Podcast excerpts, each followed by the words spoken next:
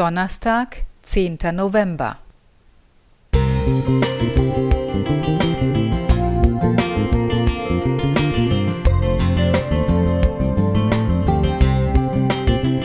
Ein kleiner Lichtblick für den Tag.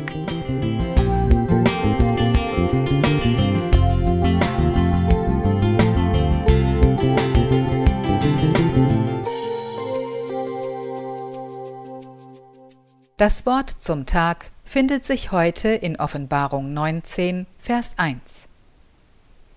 Danach hörte ich etwas wie eine große Stimme einer großen Schar im Himmel, die sprach Halleluja.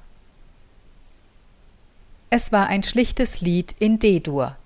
Leicht hymnisch mit unüberbietbarem Stil und Charme hat es jedoch die Welt erobert. Leonard Cohens Halleluja.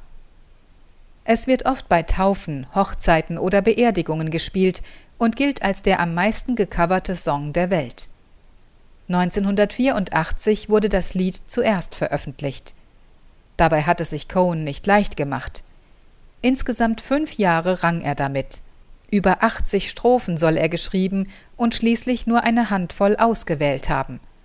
Man erzählt sich, Cohen habe zum Schluss in Unterwäsche auf dem Fußboden gesessen und mit seinem Kopf gegen den Boden gehämmert. Leonard Cohen wurde in Quebec geboren, und zwar in eine jüdisch-orthodoxe Familie hinein. Zeit seines Lebens hielt er den Sabbat. Sein Leben lang war er auf der Suche. Eine Zeit lang lebte er in einem Zen-Kloster.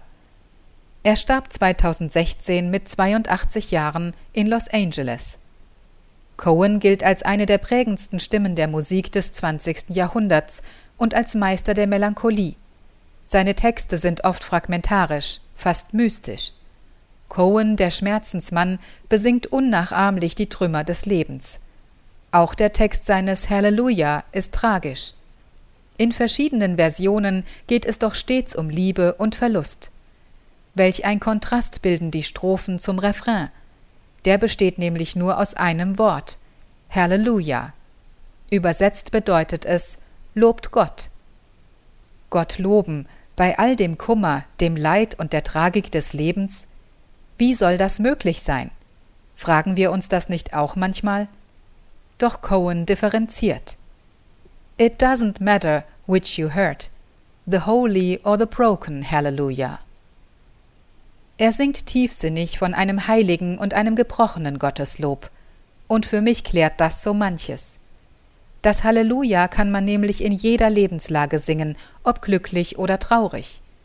Gott nimmt unser Lob auch von unreinen Lippen aus einem gebrochenen Herzen voller Zweifel, Angst oder Trauer an. Hier auf Erden ist die Sünde mit ihren Auswirkungen allgegenwärtig. Wir Menschen kämpfen fortwährend in irgendeiner Weise mit unserem Schicksal – wir leiden mal mehr, mal weniger. Unser irdisches Halleluja ist stets gebrochen. Doch das heilige Halleluja werden wir einmal als Erlöste vor Gottes Thron singen können, denn die Rettung und die Herrlichkeit und die Kraft sind unseres Gottes. Offenbarung 19, Vers 1. Claudia Mohr